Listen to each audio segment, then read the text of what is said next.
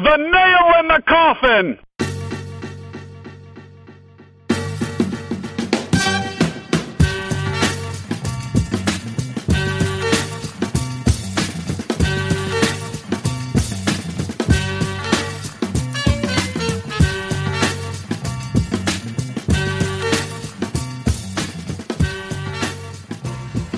Hey everyone, welcome to The Nail, episode number twenty-two. I am Tom Valentino, joined as always by Travis Uli, and we are recording on Wednesday night. The Cavs just put the finishing touches on a one thirteen to one oh four win over the Bucks. Nice win on Kyrie Irving's birthday. And speaking of birthdays, Trav, a very happy birthday to you as well. Yeah, yeah, yeah. thirty-two years young. Uh, not quite, uh, not doing quite as well as Kyrie, but... Uh, count our blessings, I guess, right? Was it uh, was it a good birthday for you? Yeah, it was. Went out to dinner with the old lady and a few friends. Um, she surprised me, got me some uh, Tribe opening day tickets. So I'm, uh, ha- I think hashtag blessed is what the kids are saying these days. Perfect. Save that Tribe talk for next week. We'll uh, we'll, we'll get into that next week. We uh, we're going uh, full Cavs here tonight, and uh, I'm very excited about this episode because we have a guest joining us, uh, Justin Rowan from Fear The Sword dot com. Uh, if you've listened to our show in the past, or if you follow me on Twitter, you know I'm a big fan of Fear the Sword and uh, the work that everyone over there on that site does covering the Cavs. Uh, Justin hosts their podcast, and he does a great job with it. And I've wanted to get him on our show for quite a while. So with that, Justin, welcome to The Nail. I am absolutely flattered with that intro. Thank you so much for that. Um, I, I got to give the credit for a lot of the brilliant stuff of Fear the Sword to the other guys. But um, I, I, I try to keep things fun, uh, try to occasionally share a bit of knowledge. But at the end of the day, we're, we're, just, uh, we're just fans trying to uh, share our perspective and... Um, One thing I can say, and the thing I love about Cavs Twitter is there's so many great bloggers, there's so many great personalities, and there's never any hostility. Um, I I find like you, well, okay, there's hostility when talking oh, about wait, this stuff. Were but you there, being serious? I, I was being serious about host. I, I shouldn't have said Maybe no not hostility. Amongst the bloggers. Maybe, yeah. Uh, there's no hostility between blogs and writers and podcasts. Like, there's a friendly share there. There's hostility when talking about the games and that, but that's inevitable when you're dealing with sports. And then you get the uh, the knucklehead fans on there as well who want to uh, flex their Twitter muscles, and that's yeah, we're yeah. That insanity is everywhere. I'm yeah. sitting right here, Tino. Yeah, I know you are. Uh, so anyway, Justin, I have to ask you this before we really get going into all the Cavs stuff. You are in Winnipeg, Manitoba, Canada. So this is officially our first international edition of uh, The Nail in the Coffin. And I have to ask, how in God's name did you get mixed up in uh, Cavs Twitter and uh, the world of the Cavs? And uh, when did that all go down? I I could sum it up in two words that would leave you with more questions than you have already, and that's Carlos Boozer. Um, when I was young, um, a lot of the Central Division teams, we would get games up here. Um, it was just one of those things with broadcasting, and I was looking for a big man to emulate, preferably with the jump shot, and Boozer was one of the guys I watched a lot of. Um, the first year I started watching was just before, well, it was the year before LeBron joined the team, so the, the Cavs were awful, but I, I liked Boozer. Um, I liked Dellavedova, although I, I believe he missed quite a bit of that year. Um, and then they drafted LeBron.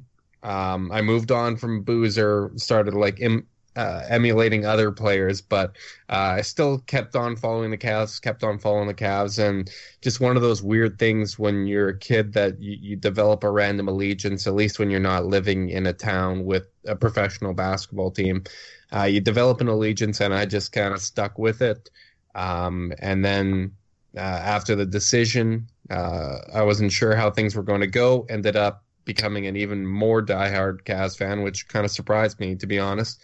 Uh, and then I've been writing for Fear the Sword for about three and a half, four years now. So um, started when they weren't as good, but uh, things things have changed in a hurry, that's for sure.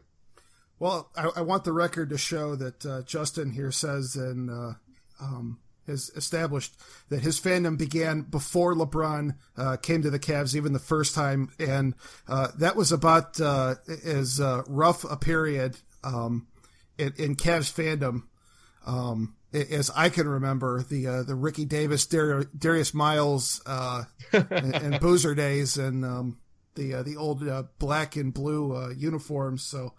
Um, God bless you for uh, jumping on uh, the bandwagon at that point. And, uh, you know, as far as the, the, the dark days uh, between LeBron eras, um, I, I think uh, it, it kind of separated uh, the, the the the diehards from uh, the bandwagoners, so to speak. Um, it, it, it separated the LeBron fans from the Cavs fans. Yeah, that that's uh, I, I would agree with that, so...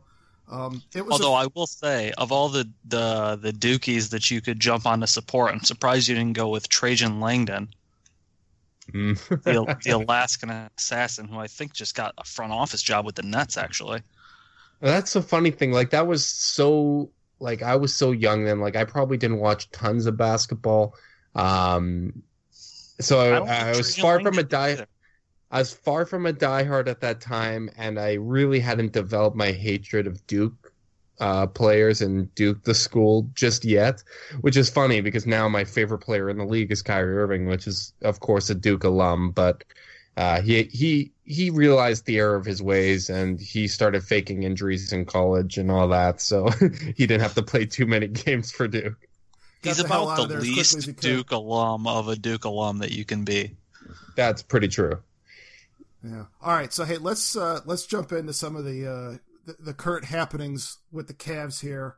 Um, kind of thought this might be a little bit of a quiet time as we're still a few weeks away from the playoffs starting. But um, when, when you've got LeBron James on your team, there's never really a quiet time for your franchise. So another weird week uh, with a lot of unnecessary headaches uh, that uh, have popped up. Uh, Justin, I ask you, what did you make of Uh, the weirdness that started with uh, LeBron on uh, Twitter and I guess Instagram uh, with his mass unfollowing of Cavs-related accounts earlier this week? Well, I didn't originally realize that he had follow, unfollowed uh, the Cavs reporters and stuff like that, which I, I guess it makes sense. Uh, he's doing his Zero Dark twenty-three or whatever he calls it, um, of tuning out media and all that. Um, I, I guess it's part of his ritual. I guess he could just stay off social media altogether, but I guess he doesn't want to do that entirely at the moment, and, and that's why he did the unfollowing. Uh, what frustrated me was when faced with the question about what he was doing, he did nothing to diffuse the situation. And to me, that's kind of typical with LeBron.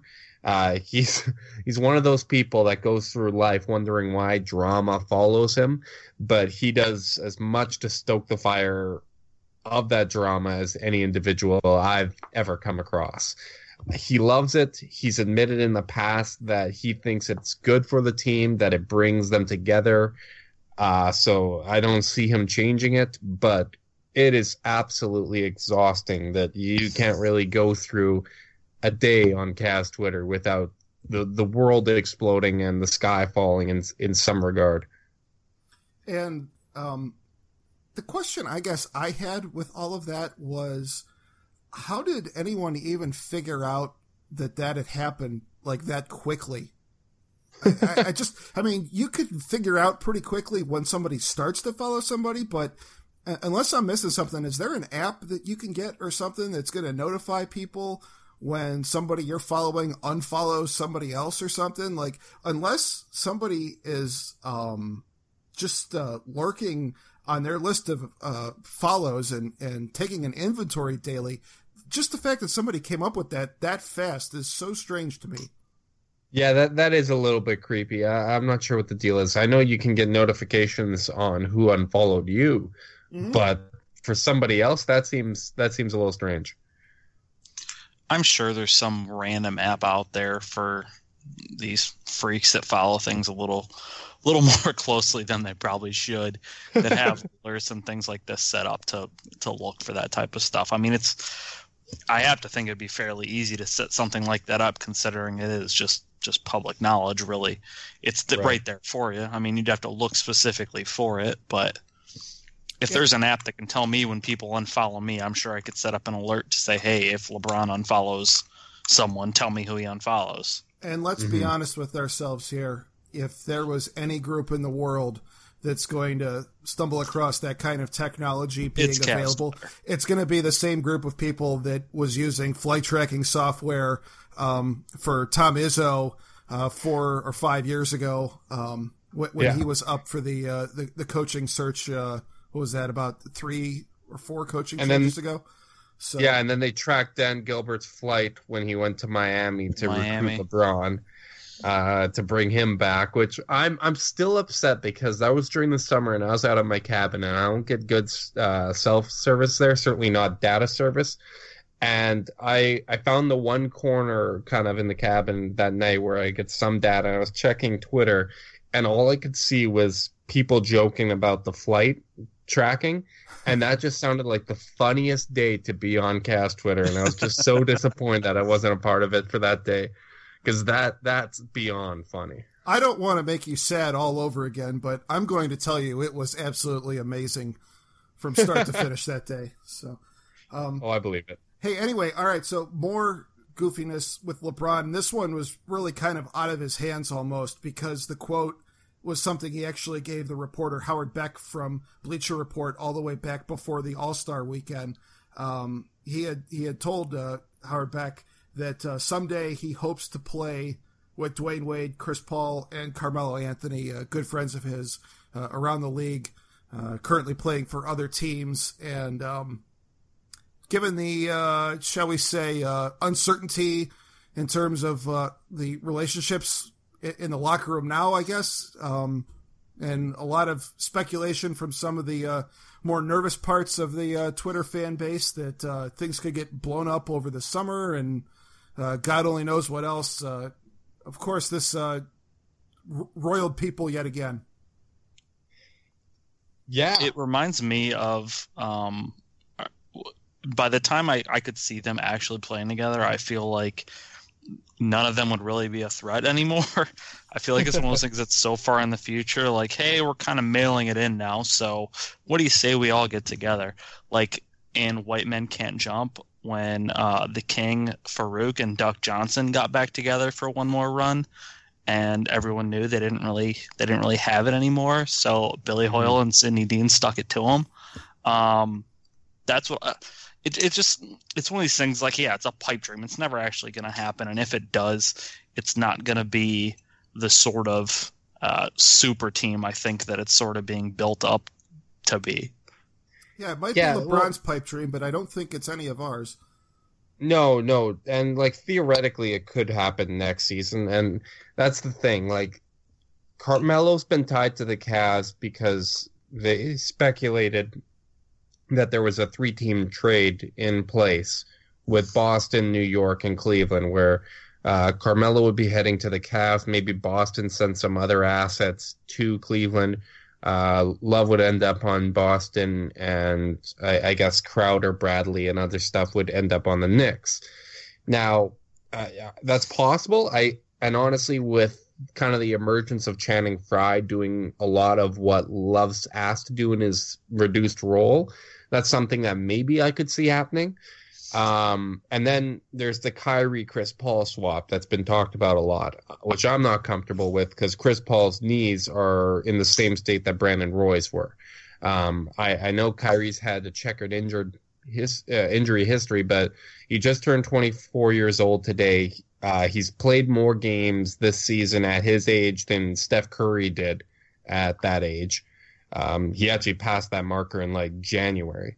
Uh, Curry only played, I, I believe, twenty, twenty-one games uh, when he was twenty-three years old.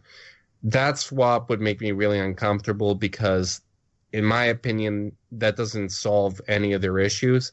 Uh, changing Kyrie for Chris Paul doesn't give them rim protection. It doesn't give them perimeter defense.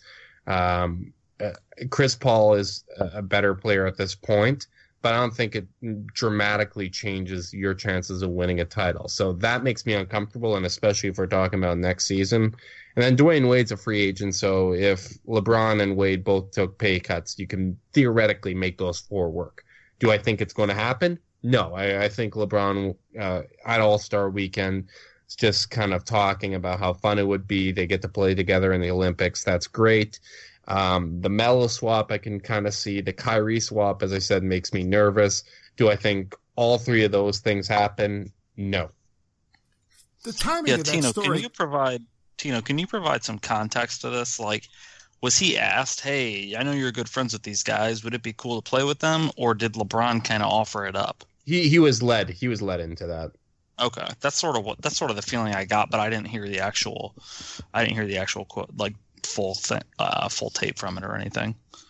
Mm. I, that's what I was going to ask. Is um, the fact that that interview was done all the way uh, back by All-Star Weekend, and now here we are in like mid to late March. The timing of that story coming out now just felt kind of weird to me. Like, what, I, I don't know. Well, yeah. The the thing is, like, that was a long feature done primarily on Carmelo, like, and it was the relationship between those two players. And that quote was a like kind of a one throwaway hidden within the article. That wasn't the center of the article, but when it was tweeted out uh, by the Bleacher Report main account, that quote was all it was. And I thought it was a, a, like a breaking news report.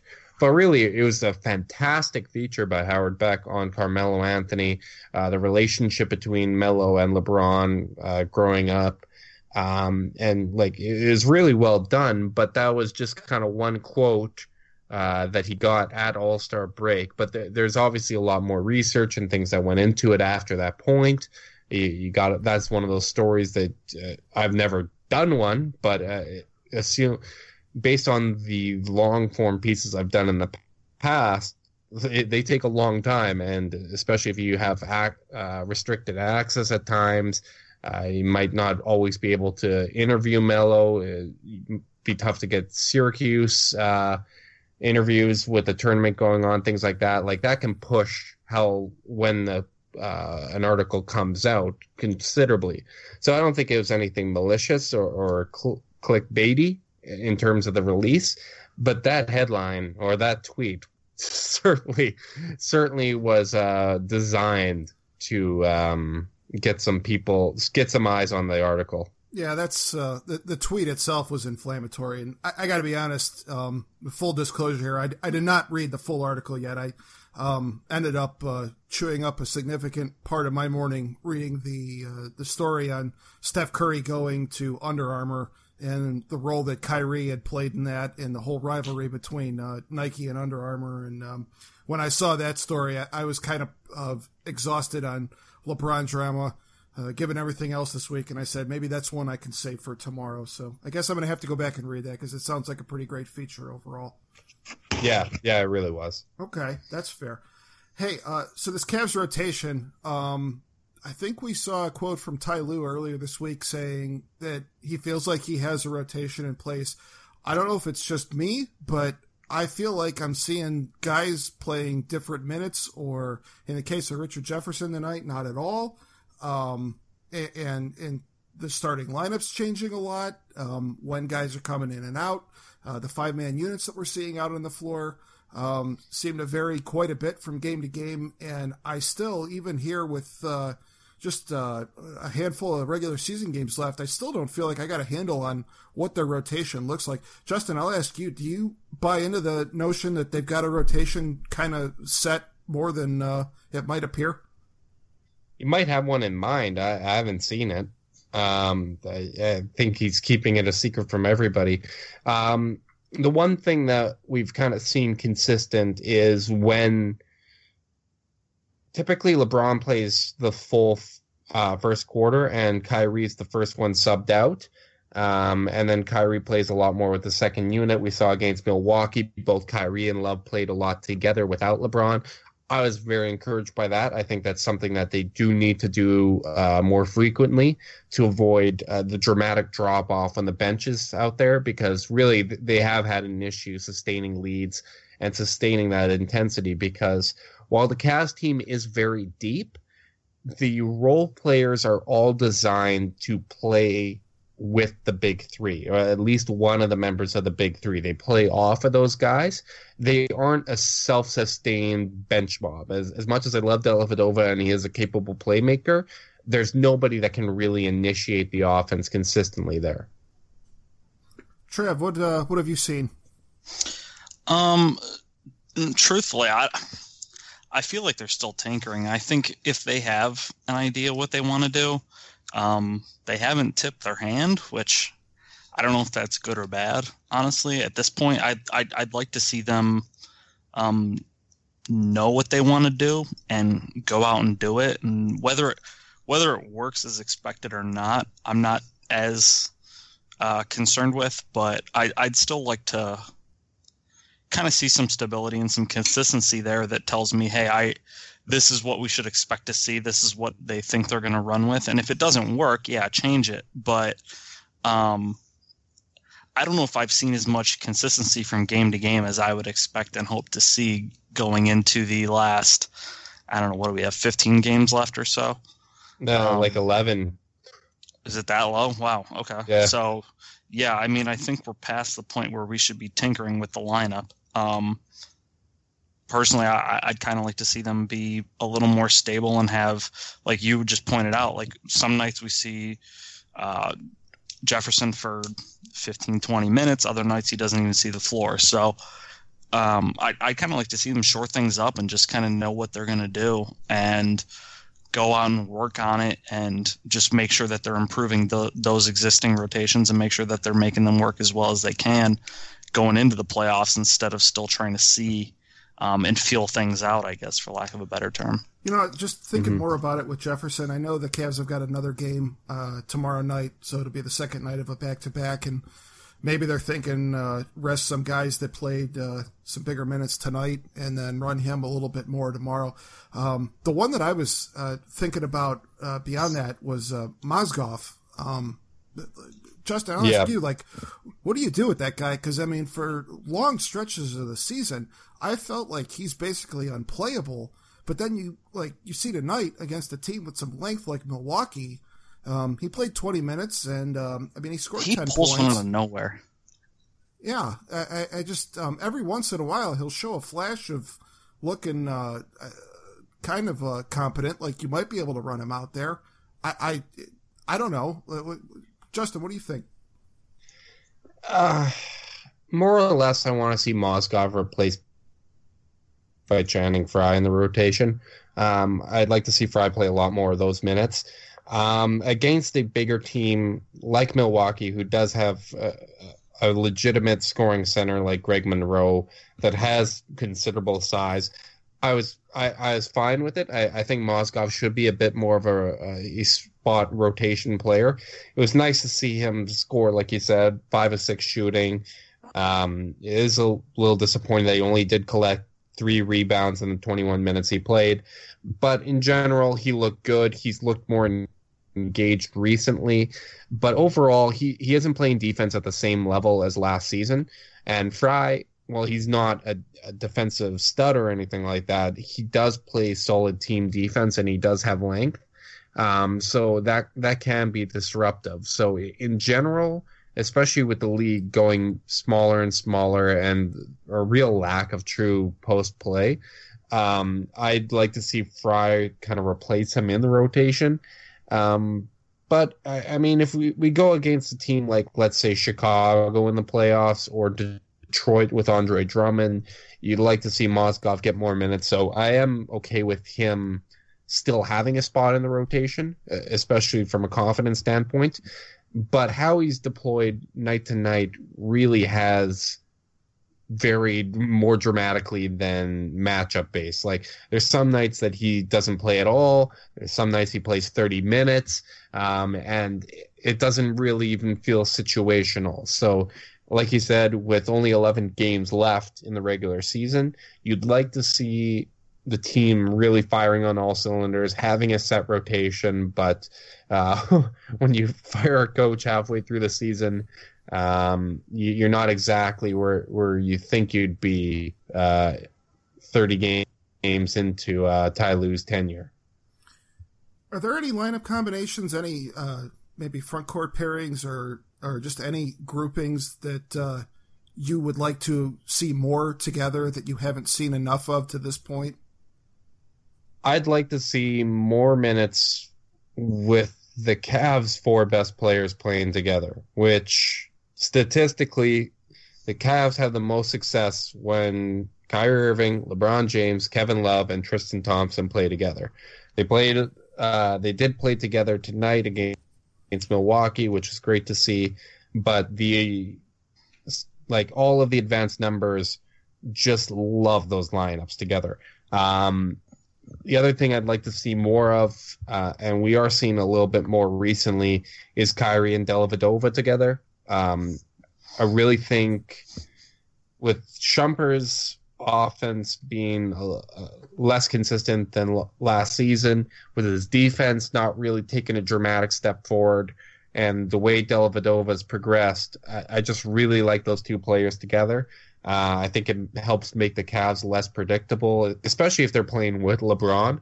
You have three fantastic, or you have three good playmakers there in Dellavedova, Irving, and James um, that can prevent the sets from becoming predictable. Um, the last set I'll say is more looks with Kyrie and LeBron running the pick and roll. Um, whether that be with Channing Frye or Kevin Love at center, uh, doesn't really make a huge difference to me. But I'd like to see those kind of three-man combos of Kyrie, LeBron, and either Love or, or Frye with other shooters, because uh, I really think that's a damn near impossible play to defend, and it's something that the Cavs haven't used enough of. Hmm. Do you think? Uh, do you think the the the biggest, I guess, the best way for them to to go is to kind of abandon that? I mean, I don't know that you want to sit them on the bench for entire games or anything, but I feel like the best way for the Cavs to be efficient is without Mozgov and without a true center in there. Uh, Tristan really being the only guy that's going to play really close to the basket, because even Love obviously plays that stretch four position where he's out there, mm-hmm. which I'm I'm sort of sick of hearing the term, but him and uh, Channing Frye both, they're not playing really close to the basket. Uh, basket. Tristan is, and Mozgov, that's really all he can do. Right. Um, do you feel like their best way is really just to kind of run with that? It's not necessarily small ball, because you could potentially have a couple seven footers on the floor, but right. um, sort of a lot of shooters instead of that, that slow them down, sort of pound the ball out and work the ball around, feed it, that sort of inside out game. I absolutely think that's the best way for the Cavs to play. Play small without actually being small. And, and that's something that even Tristan Thompson allows them uh, to do when he's playing at center, because one thing people don't consider is Tristan does create a lot of space because he's an elite pick and roll finisher. He's top three in the N B A. He's just bes- behind uh, Hassan Whiteside and DeAndre Jordan. Uh, so when he's going up, setting the screen for the ball handler, defense really gets up because they both have to hedge. Because typically it's Kyrie, Dellavedova, or a, a good shooter, or someone that's going to draw a lot of attention initiating the pick and roll. Um, and then Thompson as a roll man is someone you, that you really have to account for. So that does create spacing. So playing big while uh, or playing small and fast while still maintaining that size is the Cavs' identity. Um, I like the pace that they're playing at. Uh, people like to talk about Ty Lue wanting to push the pace and how come the pace hasn't picked up. What's important to me is that they're still playing at a slower pace overall in the game, but they're pushing up into their sets quicker. They're trying to get out in transition. If the transition opportunity is there, they take it. If not, because they're not taking ten seconds to bring up the ball, there's actually time on the shot clock to run your first set, and then to run a second set if that's not working. When you take so much time to bring up the ball, LeBron and Kyrie both have the tendency to go into isolation, drive, and kick basketball, which, while it's effective because of how much talent the Cavs have, becomes predictable in the playoffs. So I, I like the style they're playing, but I, I do think they need to abandon um, giving Mozgov so many minutes. So you can give him his spot minutes, make him the third string center. Um, but really, they need to space the floor more, and they need to play that way, because that's the style that benefits Kyrie and LeBron more than anything. Are you surprised by just how big of an impact and, and how much of a role uh, Channing Frye's been able to carve out for himself since he came on board? I felt like he was going to get some opportunities to to hit a shot here or there, and if he got ten to fifteen minutes, that'd be great. But, I mean, he's become like a pretty integral part of their offense here and, and the, really their rotation in pretty short order. Mm-hmm. I thought it would happen quicker. Um, I was a big proponent of adding Channing Frye, um, mostly because his contract also goes for another two years after this season. So I viewed him as a Mozgov replacement. And with how Mozgov's been playing, I thought Channing Frye would almost be starting at this point. Uh, Lou hasn't gone that direction, but there's a decent chance Channing Frye is the best shooter on the team. He's basically seven feet tall. His release is insanely high and very quick. Um, he's been shooting around forty percent for the last couple of years, and that's with not a lot of spacing on a disjointed team in Orlando. You give him open looks, he's going to knock them down. And I know I'm saying this after he went over five against Milwaukee, um, but the guy overall on catch-and-shoot opportunities in Cleveland has just been out of his mind.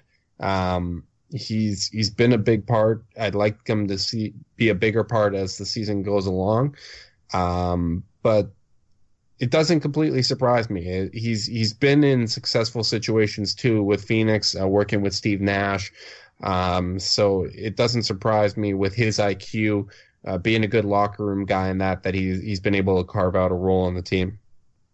Yeah, I would consider his uh, shooting performance tonight to be a bit of an outlier.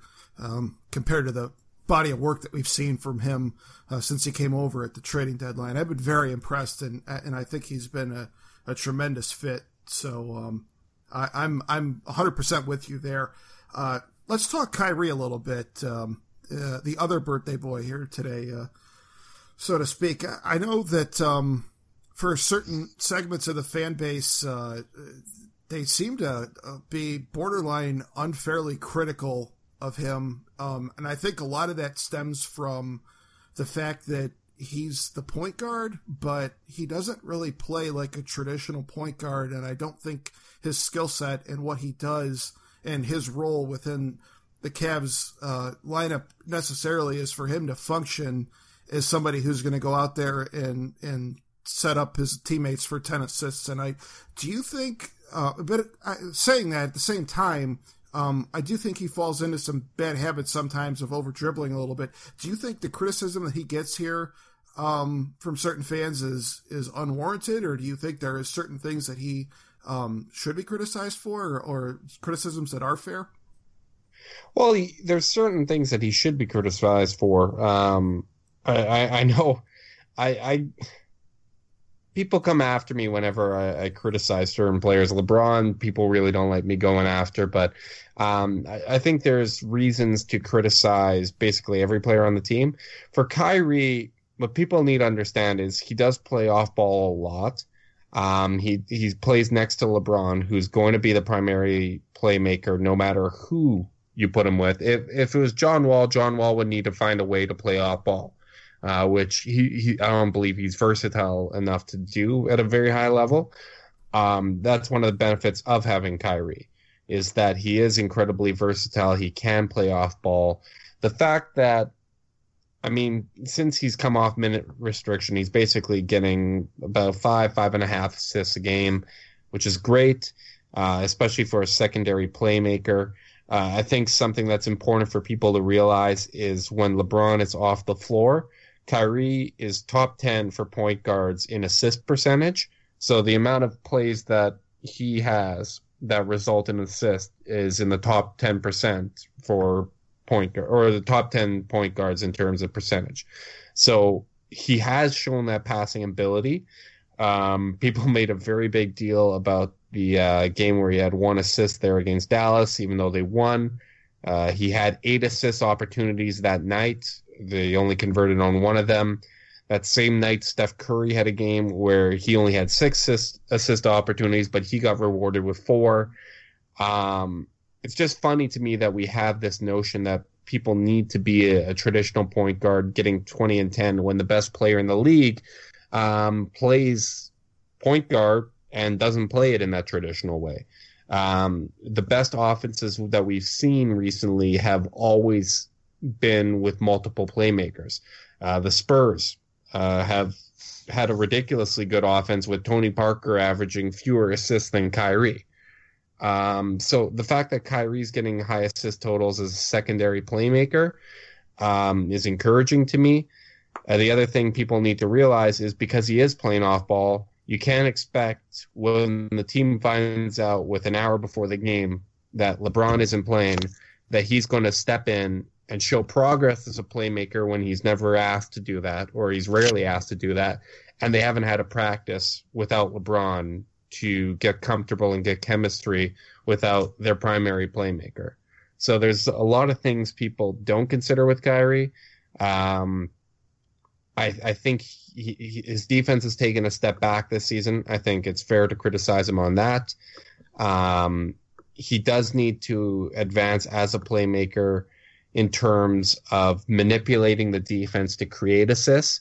He's a willing passer that hasn't yet developed the vision uh, that some of the elite point guards have, um, which is partly on him. Uh, it's partly on the organization that he's now playing under his fourth coach in five years, his fourth offensive system in five years, which is tough for anyone.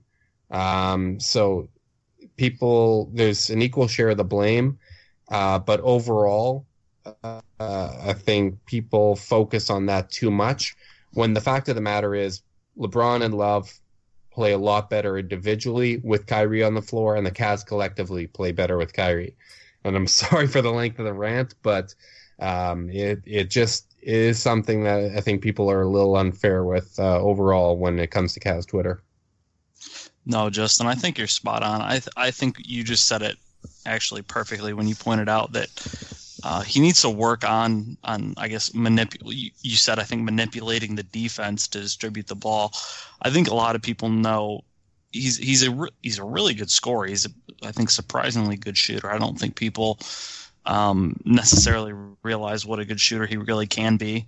Um, but he's an incredible ball handler, maybe one of the best in the league. And I think people automatically assume that the ability to get to the basket and score, but also the like that ball handling ability and dribbling that he that he has um, should automatically translate to assists when it's a completely different game. Like you can be an incredible ball handler and not necessarily be uh, fantastic at breaking down a defense or getting into those spots where the assists come easily. And I think that's really where his his biggest um, area of opportunity is uh, because he he does everything else well. He just and, and you pointed out a lot of times he can set up really well, um, give himself good chances for assists. And if the shots don't fall, they don't fall. You can't do anything about that. Um, that's not to say that he's always great in that area and it's always the other guy's fault, but mm-hmm. um yeah I think Justin just said it perfectly. um there's there's some area of opportunity there, but I don't think it's as as drastic an, an area as people seem to think. Mm-hmm. You know, one of the other things, just Justin, let me ask you, because uh you're obviously dialed in on Cavs Twitter. You never happen to listen to any of the local sports talk from Cleveland at all, do you, like from the radio? I used to a long time ago. Um, I I don't listen to any sports talk radio now. Uh, God bless you, man. Not in Winnipeg, not Cleveland. Like it's it's been a healthy life decision for me. I just I've decided to listen to more podcasts and to read more. Um, I, I think reading. Uh, there's still so many great writers out there. Like I, I constantly find myself bookmarking so much, but no, I avoid sports talk radio at all, all costs at this point. Okay, because the reason I'm I the ask, opposite of that. Yeah, Tra- Trav and I have gone back and forth on this quite a bit. Some conversations on here, and uh, many, many, many more um, outside of the podcast. But the reason I ask that is because I think Cavs Twitter And um, the blogging community is really smart in terms of understanding where the N B A and the game of basketball in general are going.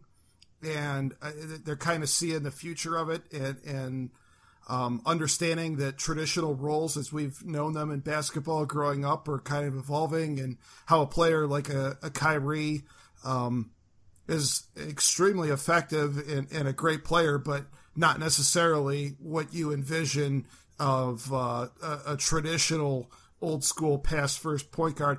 And I just, I feel like um, a lot of the local media here, especially on the, the radio, just has a very antiquated notion of um, uh, uh, how basketball works.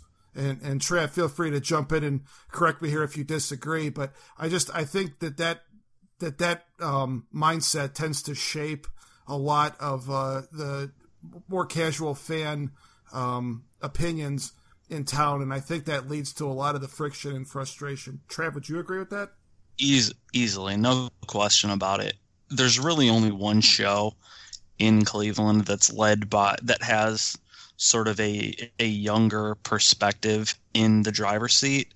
And that's that morning show on ninety-two point three with Ken Carmen and Anthony Lima.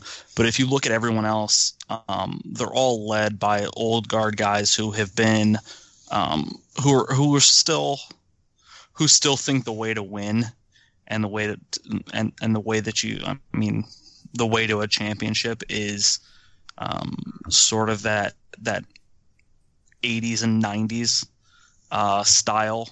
Where it's where it's a very prototypical. Um, there's no hybrid positions. Everyone has their their typical uh, point guard, shooting guard, small forward, power forward, center, and that's how you win. Um, and if your point guard, the guy who's deemed the point guard in the box score, doesn't uh, necessarily play one hundred percent that way, you, your chances aren't good. Um, mm-hmm. Kyrie certainly has been the biggest, I think, Um, victim of that flaw in logic, in that he just um, he probably takes more heat than anyone else because he is he does play more of a scoring style. Um, he's more of an attacker, um, more of a shooter than the traditional point guard is, and I think that those shows. If I mean, if you look, Tino, you, you probably agree. If you look at the guys that are leading those shows, they're all guys that are in their forties and fifties, and they've They've they're sort of stuck in their ways, and I think that's still how it is. And I think the younger the younger crowd that has has watched the N B A sort of evolve over the last uh, I don't know ten, fifteen years, you know that there's the that's not even really how you win anymore. That that sort of formula doesn't work. You have to have guys that are a little more versatile than that. And I don't I don't know that the guys with the biggest voices realize that. So anyway, Justin, just uh, to try to sum up what, what we've been saying here is, unless you are looking for a reason to go slam your head on your desk in frustration, you're you're probably not missing much um, from the local uh, sports talk scene uh, here in Northeast Ohio. Um, we are and self-admitted, I watch it way too much, and I engage way too much with local sports radio, way more than I should, and it drives me insane. But for whatever reason, It's it, it keeps me occupied throughout the day while I'm doing my work. They know how to push your buttons, man. And the other thing is, they they're paid to have opinions. Um, they're paid to get people listening, but at the same time, they're they're often stretched really thin. They might be covering three, four sports, which you don't have the time. It's Covering's almost a full time job to fully educate yourself on how these sports are evolving. Uh, everything that's going on, uh, and especially like if you're older, you have a family as well. Um, you're trying to watch the games. That takes up three hours of your evening. Um, like there, there's so much going on. There's no way that you could properly educate yourself on that many sports. Like I used to write uh, both hockey and basketball, and I found that my hockey writing was starting to go off because I didn't have enough time to invest in that. Uh, I mean, I, I have a full-time job as well. Um, so I, I had to put that to the side because I, I, I could only keep up with one sport to the level that I felt comfortable attaching my name to it. And I'm I'm fortunate enough to have uh, a, a good friend of mine that does um, host um, some sports talk radio in Winnipeg, and um, he he's given me a lot of insight on kind of things like that, where it feels that the people there just you, you don't have time to properly educate yourself on everything. You, you find your niche. But these guys are paid to have opinions, so they can't say, well, you know what, I, I'm really not sure about it. They they need to have that opinion. Otherwise, you're not going to be on air anymore. That's fair. All right. Hey, listen, we're getting close to about forty-five minutes in. I wanted to look at uh, the Eastern Conference playoff picture overall here. So um, if we could uh, just dive into that for a few minutes. I've uh, I've got the updated standings, the up-to-the-minute uh, Eastern Conference standings here. And um got the Cavs now um, with Toronto losing tonight. The Cavs are two and a half games clear um, for the best record in the conference. Toronto's got the uh, the second spot pretty much locked up. Then you got this whole glut of teams here: Miami, Atlanta, Boston, and uh, even Charlotte.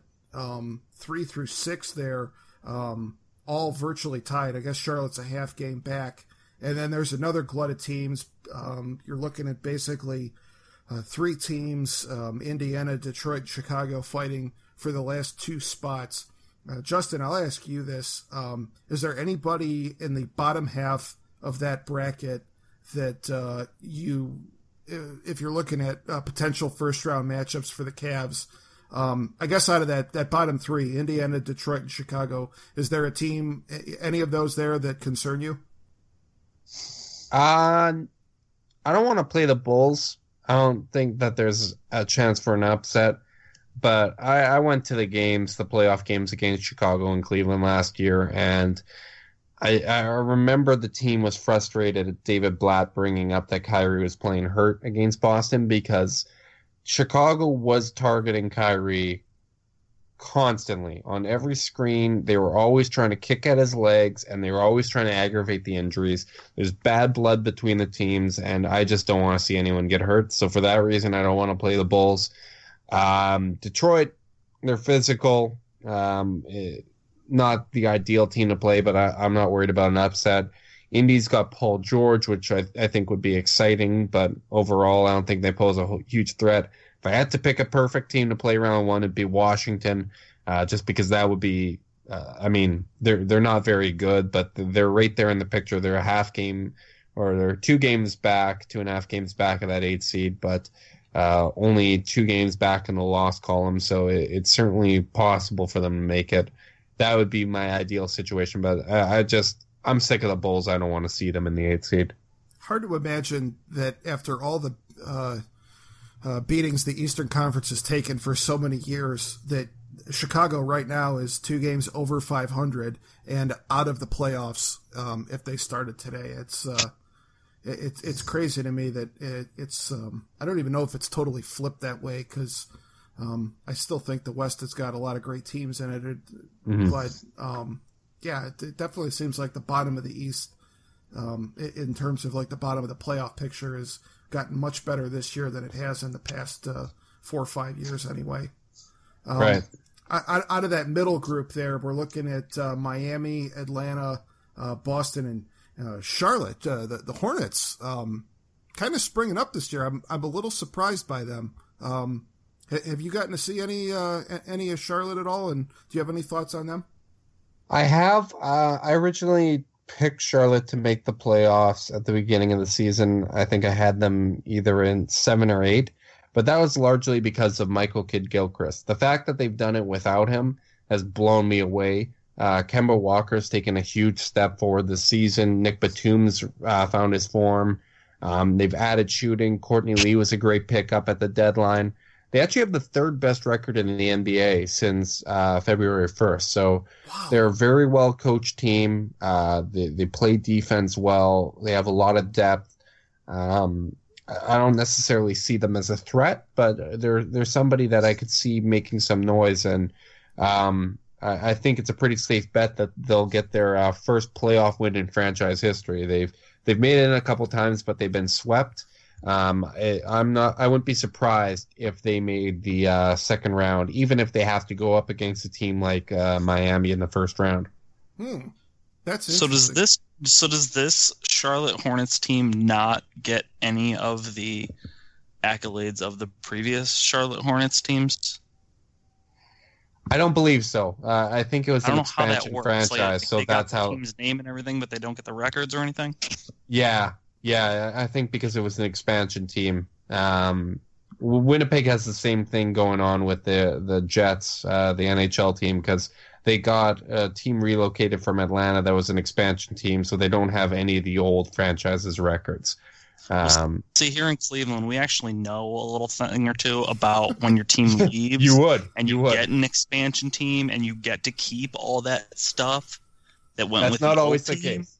That's not so always I, the case. I don't know how the N B A handles it. But. Yeah, see, and, and the sad thing is that seventeen years later, it's still all we have to cling to. So, um. Yeah, we're still t- yeah we're still hang- hanging on to those titles like they mean something. Yeah, Bernie Kosar is still a deity here in Cleveland. Son of a bitch. Um, the, the longer that uh, the Browns go on without any sort of a real quarterback, uh, the, the larger Bernie's legend grows. But uh, we're getting sidetracked yeah. here. Um Am I crazy in, in thinking it would be almost surprising to actually see Toronto make it to the Eastern Conference Finals? I wouldn't say I, it's surprising. Um, I'd say they'd probably be probably be the if Damari Carroll comes back and is healthy, because they've done what they've done this season. Their their record, which is I believe better than the Thunder, even. Um, They've done it without their third best player, and um, they've missed a lot of time from Jonas Valanciunas as well. Um, I think Miami or Toronto would be the two teams that I could see in the Eastern Conference Finals. Uh, Miami, it depends on health, but really that clump of teams is so close together. I wouldn't be surprised if anybody lost in the first round. Um, so, who could be the Eastern Conference or the other team? Uh, facing the Cavs in the Eastern Conference Finals, that there's uh, a pretty long list of possibilities. Yeah, I just I um, think, go, no, go ahead, Travis. No, I was just gonna say I think with with the way that their matchups could play out, it wouldn't be that surprising because um, if they were to go against Indiana in the first round, that's that's uh, as far as seven seeds go, that's a pretty tough team to go against. And then if they match up with Miami in the second round, that could be interesting. Um, obviously, a lot of people are talking about them. Um, they're actually a half game behind Oklahoma City, just one behind okay. in the win column.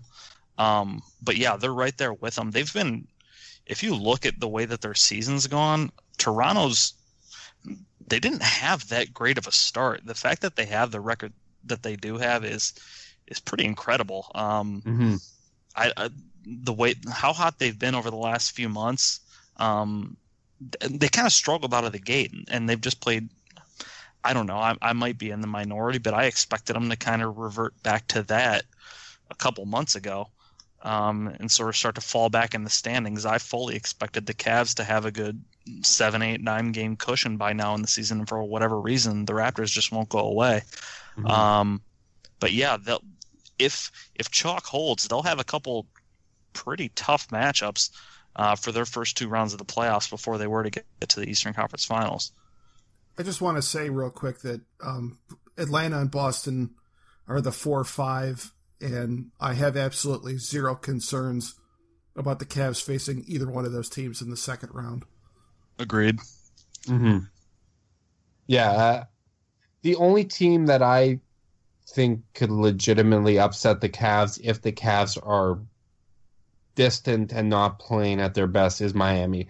If Chris Bosh is back, because I just think they, they have so many weapons there with Goran Dragic, uh, Joe Johnson, Dwayne Wade, Luol Deng, Hassan Whiteside, Chris Bosh, Gerald Green, Amari Stoudemire. Like, there's a lot there, and they're very well coached. Um, that's the only team that I could see the Cavs playing down to a level where that team can pass them. I don't, I don't think Toronto can do it, um, but that's the only team that I would worry about in the second round. But it looks like with how Miami's playing, I, I think they are going to be able to lock up that three seed, um, which would currently put them in, uh, in a really tough first round match against the uh, Charlotte Hornets, which uh, I don't think it's a guarantee that either of those teams uh, advance at that point.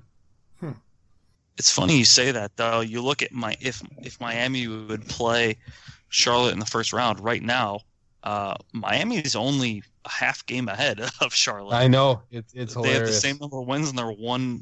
They're uh, they got one fewer loss right now. So that kind of gives you an indicator. And you look at and it's about to even out because Miami's down thirty currently to the Spurs. Oh my! So it'll take a, it'll take a heck of a comeback. So, but um, especially with three minutes left. Yeah, yeah, I unless mean, they, uh, look, they bring in the M T V Rock and Jock hoops, I don't, uh, I don't think that. Uh, oh, the twenty-point basket yeah. would be amazing. Get Dan Cortez out there, start chucking. I love it, Justin. That might um, be before your time. A little bit, uh, but no. I mean, you look beyond Toronto in the East, three to I don't know nine, even ten if you count Washington. There's not that big of a gap between any any of them really.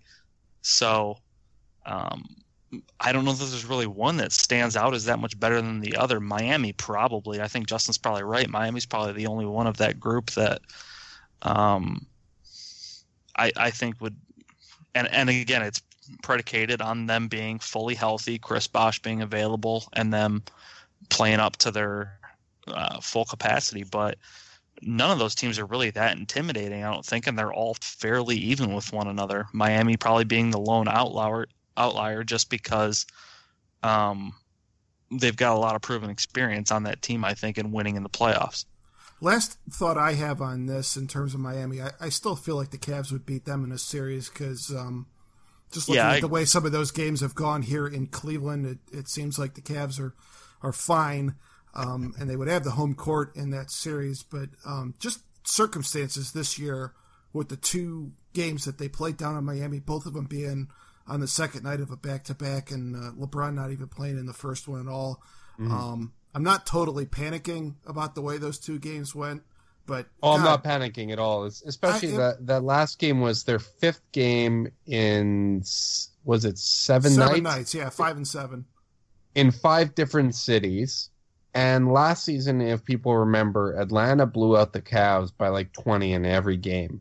And then the Cavs beat them with a hobbled Kyrie and no Love. They swept them in the playoffs. It's a totally different animal. Um, and J R isn't going out to the club. He's not going out to the Miami clubs uh, when it's the uh, playoffs. So I'm I'm not too concerned. The only way I can see them beating the Cavs is if the Cavs play down to their level. And they just got caught, which uh, there's obviously concern about it with the team not clicking and going into the playoffs on fire. Um, but there's certainly an opportunity for the Cavs to close out the season strong with a weak schedule and be playing at a high level and hopefully carry that through to the playoffs. Yeah, I, I'm not uh, overly concerned about those two games down in Miami this year, but, man, it would just be nice to see the Cavs put up a good performance down there once, just every time. I mean, this goes back to LeBron leaving. Um, I think it's what now, ten or eleven or maybe even twelve straight losses down there. It's just one of these yeah. times I'd, I'd like to see a Cavs win down there. It just, it, it gets a little old after a while. So, hey, all right. Uh, this has been fun, man. Uh, uh, any other thoughts on the Cavs uh, lingering that uh, you wanted to throw out there before we wrap things up? I'm going to throw a question out there real oh, quick. Go for it. So in two thousand nine, I, I feel like we felt sort of the same way back then. Is there any concern that maybe we're a little bit overconfident with how easily this team should uh, cruise through the East? There's certainly or do we really think they're that far ahead of everyone else? I do. I, I really do if... And especially because we, we don't know if Chris Bosh does come back from Miami. Like, that changes a lot. He is their best player. Um, but if the Cavs are clicking on all cylinders, they sh- are head and shoulders above these other teams. And, like, the rest of the East is deep. It's really good. Like you mentioned, like, Chicago's missing playoffs, and they'd be a sixth seed in the West, um, or at least currently. They're just not at that contender status yet. They they might be a piece away, and there's a lot of dangerous teams for the future. But if the Cavs are playing even at, I'd say, about eighty-five, ninety percent, they're, they're going to get through the Eastern playoffs pretty easily, in my opinion, unless there's an injury. Trev, my answer to your my answer to your question is, um, unless there is a uh, team in the Eastern Conference whose center is using Stickum and half of their rotation is on performance-enhancing drugs, um, like a certain team um, down in uh, Orlando uh, back in two thousand nine, then, then no, I, I really do not have any concerns about any teams in the East. Okay. I I, I agree, but I'm also pretty uh... – pretty well-established homer, and I wanted to make sure that I wasn't just, uh, I don't know, with the uh, wine and gold-colored glasses over here, kind of buying into it a little more than I should be. Well, would, wouldn't be the first time we got burned, but uh, we're, Won't we're be used the last. to it by now. So, all right, hey, let's uh, let's wrap it up here, uh, Justin. We really uh, really appreciate you uh, joining uh, the Nail in the Coffin tonight. This has been a lot of yeah, fun, good and stuff. Uh, hopefully, uh, we might be able to get you back at some point during the playoffs. Yeah, sounds good. Thank you so much for having me. It was uh, a lot of fun. Yeah, uh, so anybody out there, if, uh, if you're a Cavs fan, you should absolutely be reading uh, fear the sword dot com, and um, you should be uh, subscribed to the uh, Fear the Sword podcast. And uh, if you're not following Justin already on Twitter, he is uh, Cavs Anada. Is that how you pronounce that? It's uh, Cavs that is correct. A, Cavs and uh, A N A D A, uh, like uh, Cavs and Canada all in one. So, uh Yeah, um, good stuff from Justin there. And uh, a reminder, as always, that uh, you can catch all episodes of our show at uh, our website, the nail podcast dot com. And if you're an iPhone user, you can go subscribe to our show in iTunes. Um, just uh, fire up the podcast app, search for The Nail in the Coffin, and uh, we'll be there. Um, uh, I think, uh, yeah, I think that'll do it for us tonight. So uh, our thanks again to Justin Rowan from Fear the Sword. And uh, for the birthday boy, Travis Uli, I am Tom Valentino. This has been The Nail in the Coffin, and we will talk to you again next week.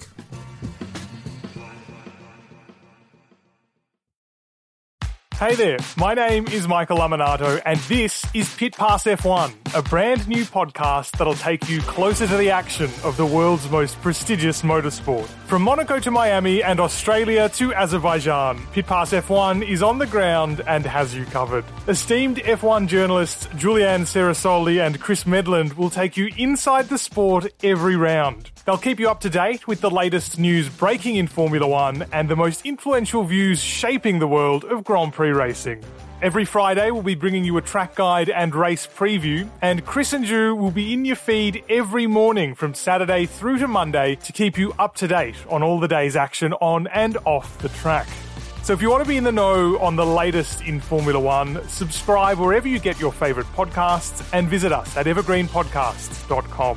Pit Pass F one, a brand new show for Evergreen Podcasts.